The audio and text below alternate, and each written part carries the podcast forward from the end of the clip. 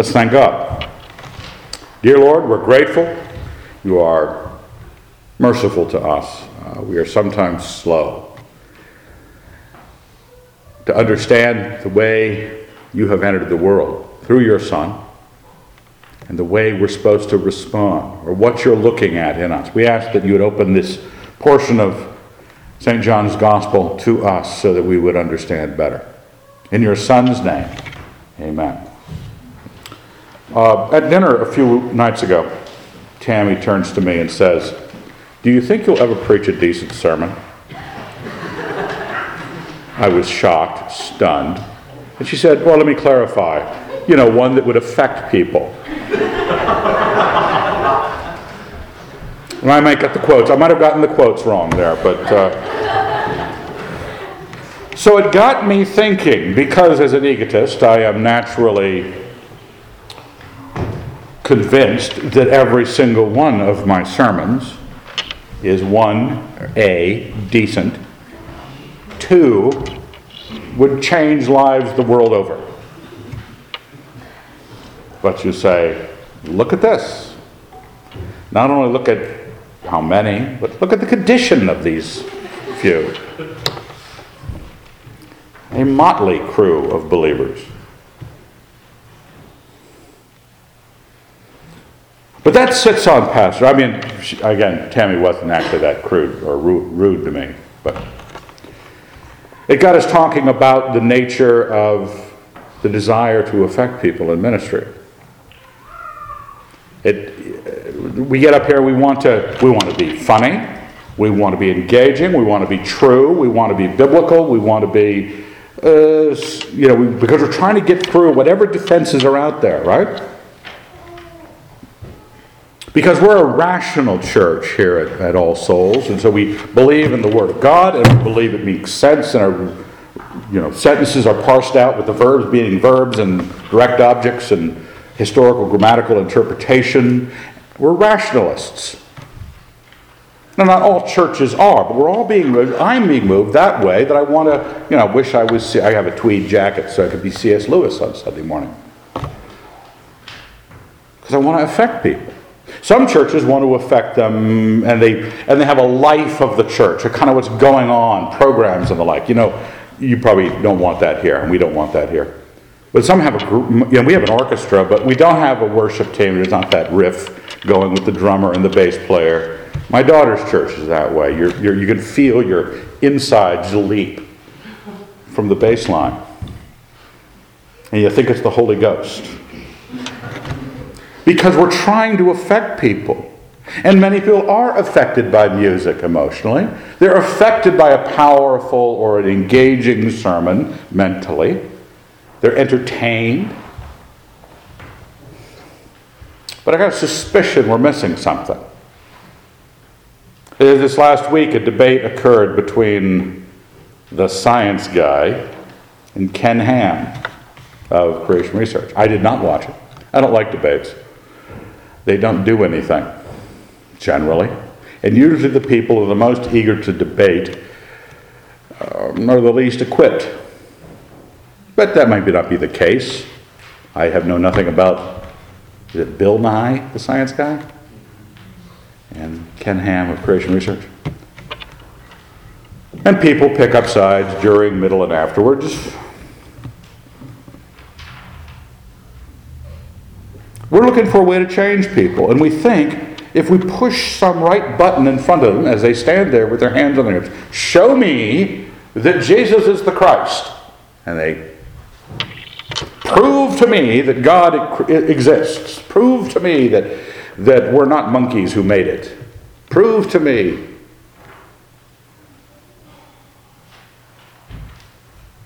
In John 5, and I only have a little bit of John 5, and I got the, a little of John 5 at the beginning. We're going to get John 8 in the middle. We're going to go back and look at John 5 at the end. The Father who sent me has himself borne witness to me. His voice you have never heard, his form you have never seen and you do not have his word abiding in you, for you do not believe him whom he has sent. You search the scriptures because you think that in them you have eternal life, and it is they that bear witness to me.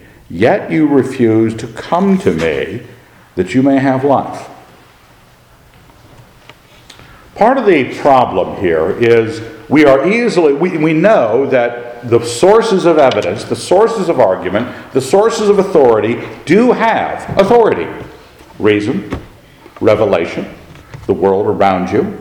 And so the scientific Christians are out there making an argument out of creation, and the philosophic Christians are making apologetic arguments out of the nature of uh, the will and the nature of thought and the nature of absolutes. And, and the, and the uh, um, and the biblical ones are arguing from the scriptures, you know, preaching on the street corner powerfully, this is the way it is. We all do know that those things carry the truth of God in them. And so we're easily drawn to believe that we're just not doing that well enough. Haven't come up with that perfect apologetic line. You ever hear one of those by like C.S. Lewis or somebody you like that uh, just just a, a smackdown? It's such a powerful thing. And you look at the person it corrected, and they just nothing, no movement. And then you start reading the Gospels like we're in now, and we begin to realize even when you're Jesus, okay, where you have firsthand knowledge of the creation of the world, you made it. That's probably a pretty good apologetic for creationism. Yeah, I made it. Thanks. Even when your teaching is brilliant morally, knows the Word of God of the Old Testament throughout, from the age of 12, he's making rabbis go, What? You're amazing. People marveled at him. And then he would do things like raise the dead. And you, you sometimes think, if you could come up with the best debater for Christianity, or the most winsome preacher, the most interesting writer of apologetics, the best scientific argument, if you could do miracles, I'm sorry, that's not the problem. Jesus Christ did it all standing on his head, one hand behind his back, and they killed him. Maybe it's a different problem. Let's look at John 8. Now, John 8, if you, know if you're familiar, John is a wonderful commentary on the nature of people's belief and response to him. Um, and it very you know, all the great passages of, uh, you might say, meaningfulness seem to come out of John. John 8, John 8 had started with, it's not actually the earliest manuscripts, the woman caught in adultery story. Um, I don't know what that does to you, but sometimes it occurs here, sometimes it occurs at the end of John, sometimes it occurs at the end of Luke or somewhere else. But it got inserted later. We don't know if it's real. So, Christ, when he starts in about verse 12, we're not starting that early, he's been doing some miracles and he's been teaching on the nature of his ministry. And in verse 30, as he spoke thus, many believed in him. Now, right about there, the average evangelical pastor Said, okay, okay, don't, don't ask, don't do anything more. Just get them to walk the aisle. They walked the aisle. They signed the card. They said they believed. Don't do anything. Don't say anything. Don't pick any fights. We get a lot of problems in the evangelical church today because Christians are so unwilling to bring up a moral problem be it homosexuality or sexual immorality of normal kinds or drunkenness or drug use or whatever it is, they don't want to uh, have that belief, find out whether that belief is any better than this. Because he says, as he spoke thus, many believed in him. Now, our first verse in John 8 31, the next verse, then Jesus said to the Jews who had believed in him.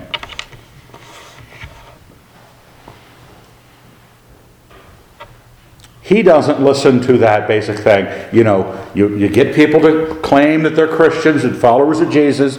Let's not rock that boat any. Jesus says, If you continue in my word, you are truly my disciples. The word truly is not there just because we hear it all the time in the Bible. You know, truly, truly, verily, verily. You are really my disciples. And I am concerned, basically, says Jesus, that you really are. And you will know the truth, and the truth will make you free. If you are truly my disciples, you will continue in his word. Shouldn't be a problem now, should it? They had believed in him, no doubt, because he was a, I mean, he was doing miracles for heaven's sake. They, people will believe a compelling teacher or a great worship service where their emotions are moved. They will come forward. They will believe. They'll sign the card. They'll join your church. But if they're truly his disciples, they will continue in his word. That means everything they hear from now on from Jesus Christ is gospel. But what happens an awful lot of the times is that people don't want all the rest of Jesus and his apostles. They answered him, We are descendants of Abraham and have never been in bondage to anyone. How is it that you say you will be made free? There was something in his remarks that bothered these believers. Don't you realize you're not allowed to say to Jewish people that you will be set free? Now, oddly enough, they turning the lights off. Um, I don't know if that's an omen.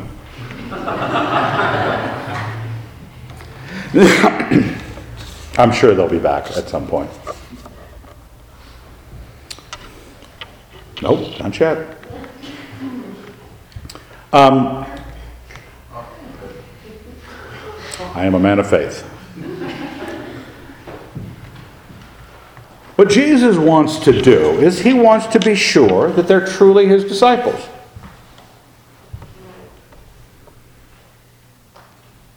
Jesus answered them, verse 34 Truly, truly, I say to you, everyone who commits sin is a slave to sin.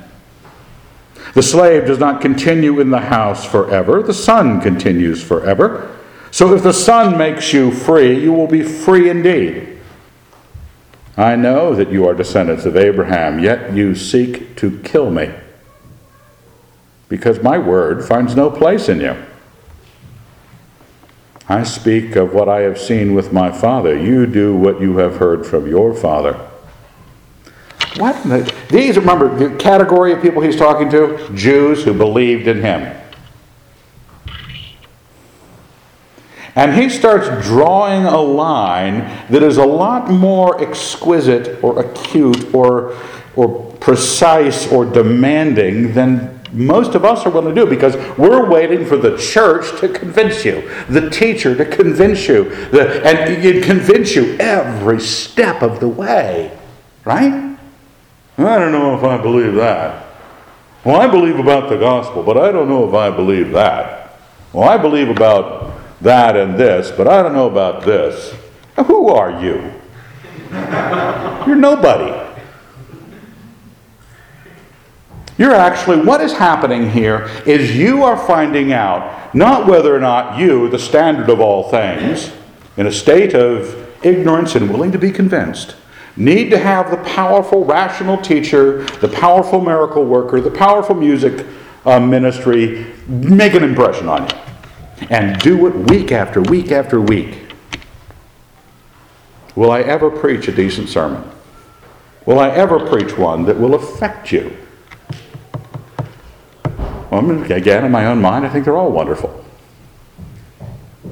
But I don't think that's the problem. Because he says, You do what you have heard from your father.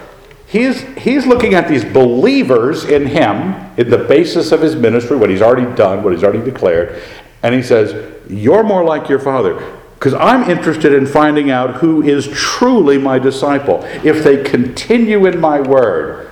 Now, me buckos, what's it going to be? And they said, They answered him, Abraham is our father. Jesus said to them, If you were Abraham's children, you would do what Abraham did. But now you seek to kill me, a man who has told you the truth which I heard from God. This is not what Abraham did. You do what your father did.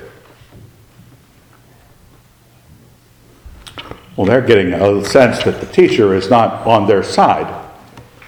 They have believed in him, and if he'd only continued to say things they wanted to hear, things that benefited them, things that they considered an addition to their lives, they would be, they'd be cool with Jesus. And many ministries in Christendom keep doing that. They're looking for, keep looking for that which would make everybody comfortable. Everybody of a certain set show up, be it, you know, sufficiently hip like our church. I just said sufficiently. There are some good students here.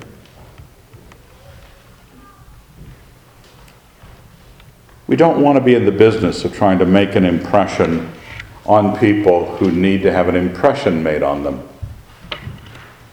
You say, what? What? Isn't that evangelism? Isn't that. Because people are going to do what their father did. Because they realize, hold it, he's not letting us get away with saying Abraham is our father. Abraham, he says, would Listen to me. And that's the key of being a disciple of Christ. Do, are we eager for knowing what Jesus Christ taught you? Are you eager to know what God has declared for you to go out and do? Whatever that is. He said Abraham would have done that, and you're not doing that. You just want to kill me. And so they get a little bit snippy. We're not born of fornication probably some memory. Remember, Jesus is maybe 30. They know that virgin birth, yeah, everyone knew. The Blessed Virgin Mary was probably not a virgin. And so when you want to take a shot at Jesus' ministry, you bring up the fact that his mom had a baby before she was kind of married. We're not born of fornication. We have one Father, God. So they said, okay, not Abraham, God. Jesus said, if God were your Father, you would love me. For I proceeded and came forth from God. I came not of my own accord, but He sent me. Why do you not understand what I say? It is because you cannot bear to hear my word. So, if you're dealing with somebody who seems to not recognize the most obvious of truth claims, the most obvious of presentations, don't think that if a miracle was done in front of them, that they would repent. These were people that had miracles done in front of them. These were people with Jesus Christ talking to them. They heard the Sermon on the Mount in person. They're having a little conversation with Jesus in history does it get better than that? And they're losing the conversation.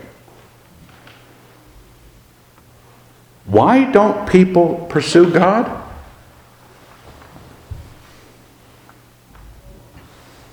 Because they haven't answered the question well who's your daddy? Who's your father? Who do you look like? Who do you live like?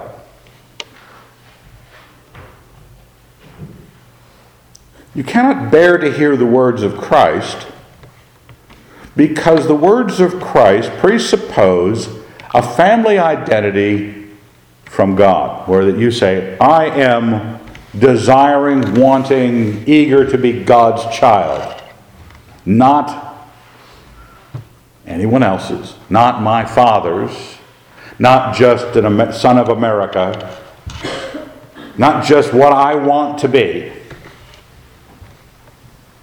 You are of your father, the devil. This is Jesus talking, by the way. If you ever wonder about Jesus' way of handling crowds, I've, you know, decades ago when I first was looking at this passage, I was just amazed by it because the, realizing he started out with the group of Jews that believed in him. And he does this to them just slices them off at the knees. You're not really disciples. You don't really you're not listening to me and believing in me because you are of my Father. You don't understand what I say because you cannot bear to hear my word. I hear people all the time in Christian circles who don't agree with the Lord or the Lord's apostles. Just don't agree. Just think they can do that.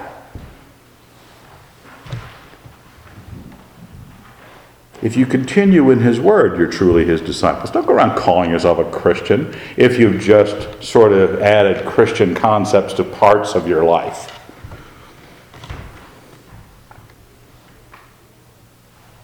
You are of your father, the devil. Your will is to do your father's desires. He was a murderer from the beginning and has nothing to do with the truth because there is no truth in him. When he lies, he speaks according to his nature for he is a liar and the father of lies. But because I tell you the truth, you do not believe me. That's a little harsh. But it is amazing how many people who normally have integrity suddenly do begin to lie. They'll start lying about all sorts. You see it in, in politics all the time. Somebody's caught with their metaphorical pants down in some situation. They're scandal erupts and they persist for the first few weeks to lie. And then they start telling a little bit of the truth and finally all of the truth. Then they hopefully go to prison. Why do they lie? Because they're of the father, the devil. The father of the devil, their, their father, the devil, isn't like literally, I'm a spawn of Satan. It is, I am the devil so to whatever degree the devil uh, encourages the wickedness of man, I don't profess to know that, but to whatever degree, it is the war between following yourself and your own will, that which provides for you the way you, the way you want you to be. That you want what you want, when you want it, and generally you want it now. And you're happy to listen to religious people every so often. You're happy to consider what they have to say if they pony up with some great proofs. You're just proving you're the father of the devil. You're just serving you, even when you're listening to religious stuff.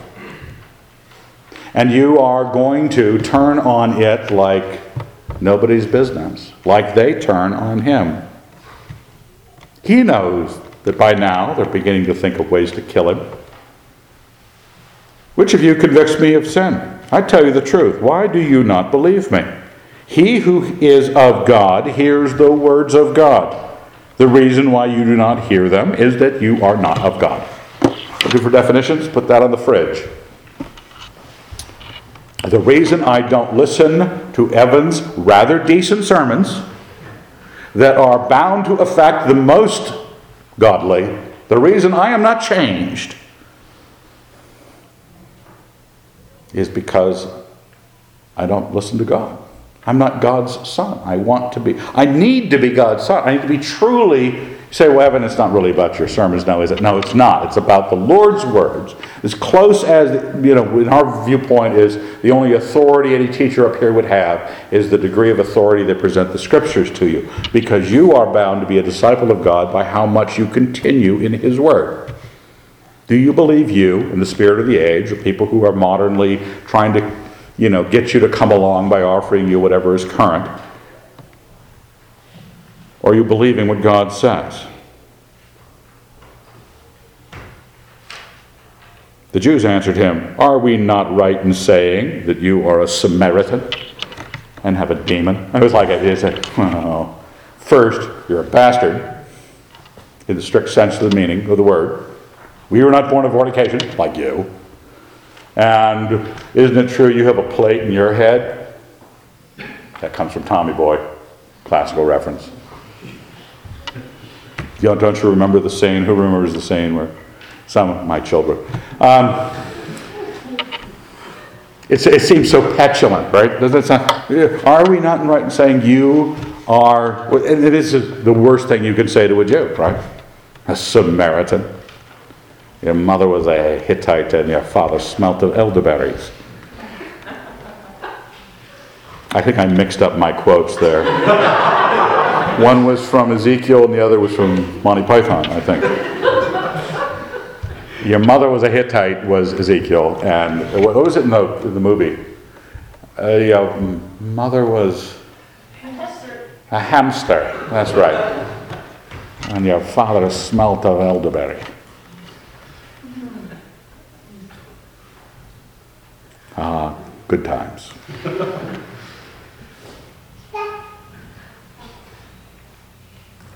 The Jews answered him, Are you not right? Are we not right in saying that you are a Samaritan? Oh, and also demon possessed.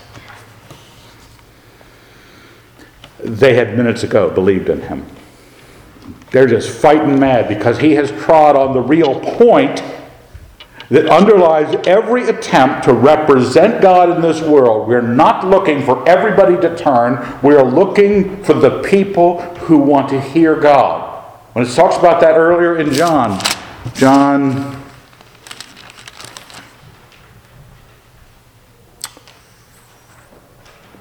uh,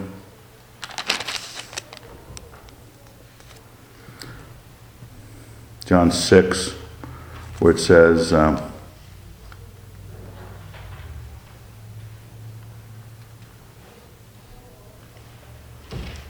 No one could come to me unless the Father who sent me draws him, and I will raise him up at the last day.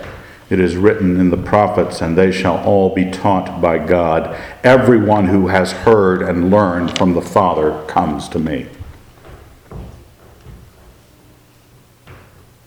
For you to get the benefit, to be affected by any decent sermon that comes your way, for you to pick up a book by someone who's wise in the ways of things, understand philosophy, for you to benefit really is when your knee is already bowed before the living God. You are a child of His, and you have overturned the other claimant to your fatherhood. You have heard and learned from the Father. You come to Christ. If you are of God, if you love God, you listen to Christ, and you continue to listen to Christ because you've already made that decision the decision not to serve you. But if you're already still in, if you're just expecting an answer that will, com, com, you know, fill in the blanks of your claims, well, how do I know this is true? Well, I just know one thing about you you're of your father, and your father is not God. Jesus answered, I have not a demon, but I honor my father, and you dishonor me. Yet I do not seek my own glory. There is one who seeks it, and he will be the judge. Truly, truly, I say to you, if anyone keeps my word, he will never see death. The Jews said to him, Now we know you have a demon. Abraham died, as did the prophets, and you say, If one, anyone keeps my word, he will never taste death. Are you greater than our father Abraham, who died, and the prophets died? Who do you claim to be? Jesus answered, If I glorify myself, my glory is nothing. It is my Father who glorifies me, of whom you say he is your God. That had insult dripping from it. My Father is the one you claim is your God. Not that he is your God, you claim he is your God. But you have not known him. I know him. If I said I do not know him, I should be a liar like you. But I do know him and keep his word. Your father Abraham rejoiced when he was to see my day. He saw it and was glad. Think of yourself in this conversation.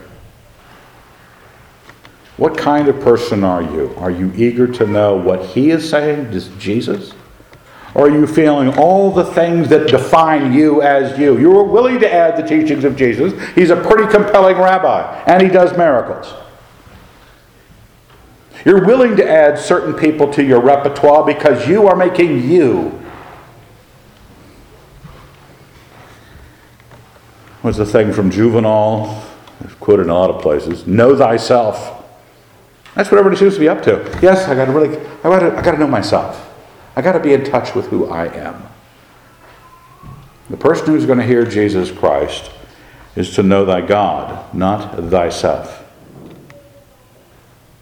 Know thy God and realize you're dealing with a God. And realize that you're dealing with someone to whom all of history has bowed down to. When he says, Abraham rejoiced that he was to see my day, he saw it and was glad. He takes the biggest figure in their, you might say, historic pantheon of important people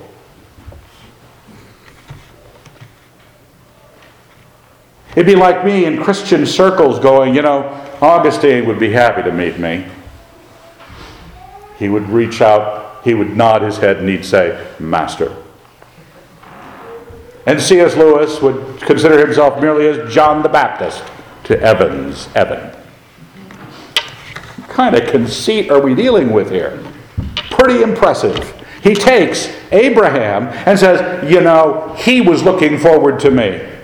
And he did come to that point, and he was glad when he saw it.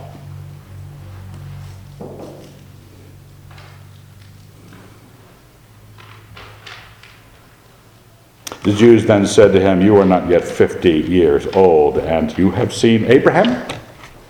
We think we caught you at a historic problem of about 1800 years.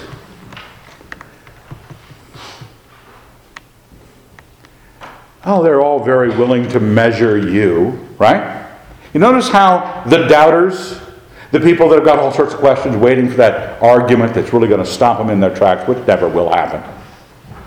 They never, ever consider that their own claims of authority about what they're believing and not believing have never been challenged by themselves by the same. You know, you never look at these people and go, you know, you're nothing, frankly. History has gone by. A lot of things have happened. You're maybe 20 some years old. I'm 59. I was born during the early 50s, and a lot of big things happened. I was not involved in any one of them. I didn't go to Woodstock. I didn't go to Nam. I was in boot camp when Nam ended. Okay? I got a National Defense Ribbon for being in the service. Barely. A lot of things happen. You're not a part of history. Oh, and the future? There are 7 billion ish people in the planet. You are one seven billionth of the future for a period of time that could only be called a vapor. Okay? All right? You're just a vapor. You, had, you, had, you, you did nothing already. You've accomplished zip. You're in Idaho. Okay? Nothing's going to get really, but I'm going to become, oh, maybe you will. But just think of it one seven billionth of importance for a vaporous period of time.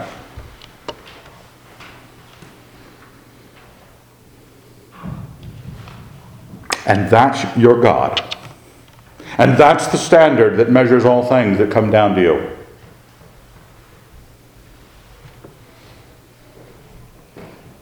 But Jesus is different. Jesus said to them, Truly, truly, I say to you, before Abraham was, I am.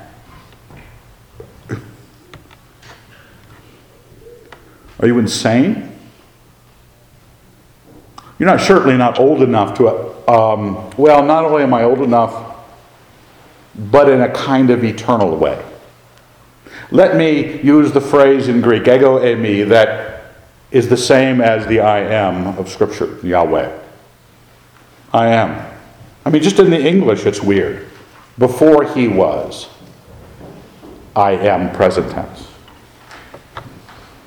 So, naturally, they took up stones to throw at him, but Jesus hid himself and went out of the temple. These were the Jews. I don't know how many verses earlier, 28 verses earlier, believed. But the kind of belief that the Pleiadi church, trying to produce a sermon that is decent enough to convince you, a worship team that will grab your interest, a miracle or two on the front stage, slaying people in the spirit, doing whatever they got to do to get your attention, and really we're looking for those people who have heard and learned from God. And they're beginning to think that they're hearing and learning from God and Jesus Christ. They begin to bow the knee to God. Not just part of their life, all of it. It's a choice between you and Him. Know thyself or know thy God.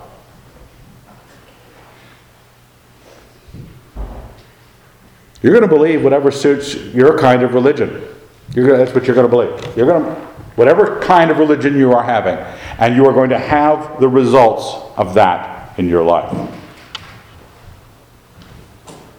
I just am recommending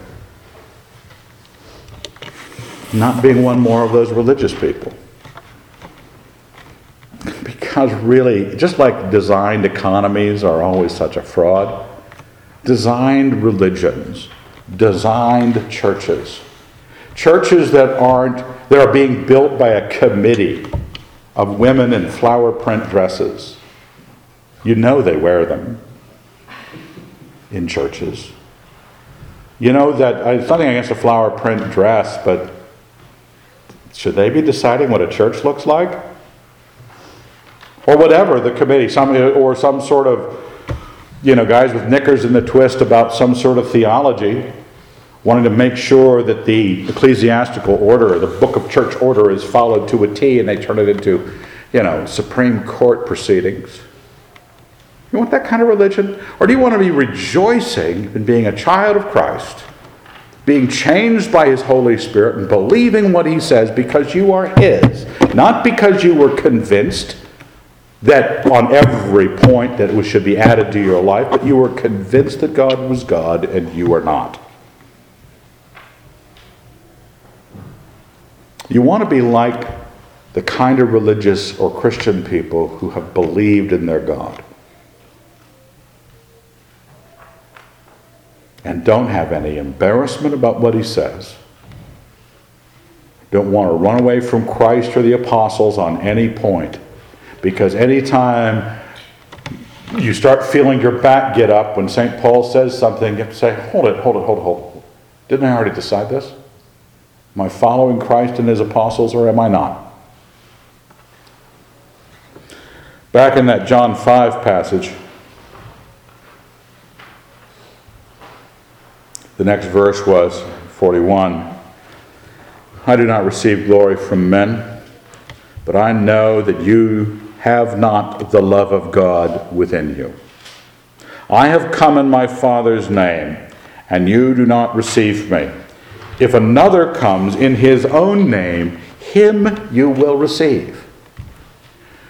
Now, there are a lot of both Christian pastors, Christian teachers, false teachers, uh, bad philosophers, people that are out there in the world, that the world has got this nice little deal worked out with them.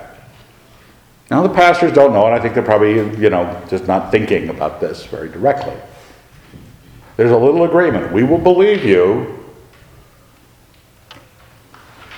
We will select what we believe from you. We will, we will make you somebody. Just don't question our lives too deeply. Don't ask us to do more than we're willing to do. Believe more than we're willing to believe. You, who, anyone who comes in their own name, you will believe.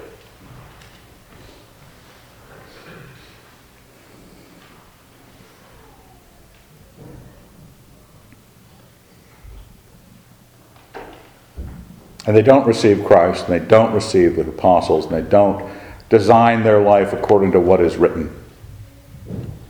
But they believe just about anybody. I, I talked to my father in law many years ago, before he died. He's an atheist, and,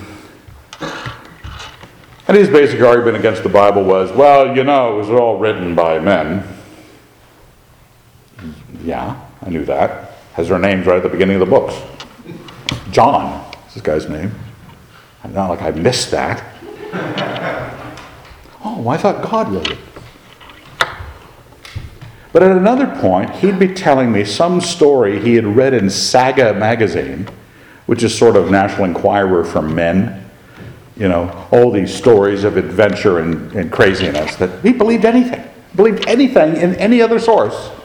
In a most, it's like people who read Reader's Digest and believe what's in it.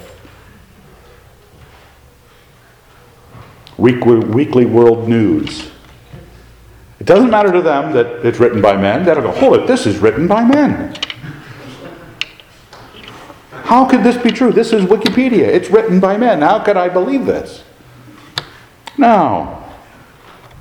Anybody they want to believe because the reason they believe those people, I was telling this girl who turned away from God a few years ago, I said, I'll, I'll be impressed with you when you start doubting your new lords as much as you doubted your old. But actually, the reason you are clinging to your new lords is because your new lords are telling you exactly what you want to hear. In other words, they're in service to your urges because you're the main thing. And until that initial question, is it know thyself or know thy God?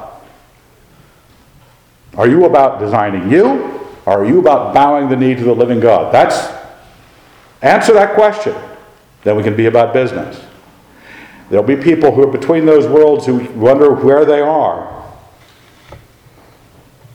It says at the end, How can you believe? Verse 44.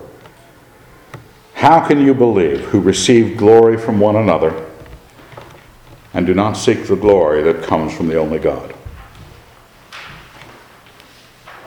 Answer that question first. Don't try to find, what is it, the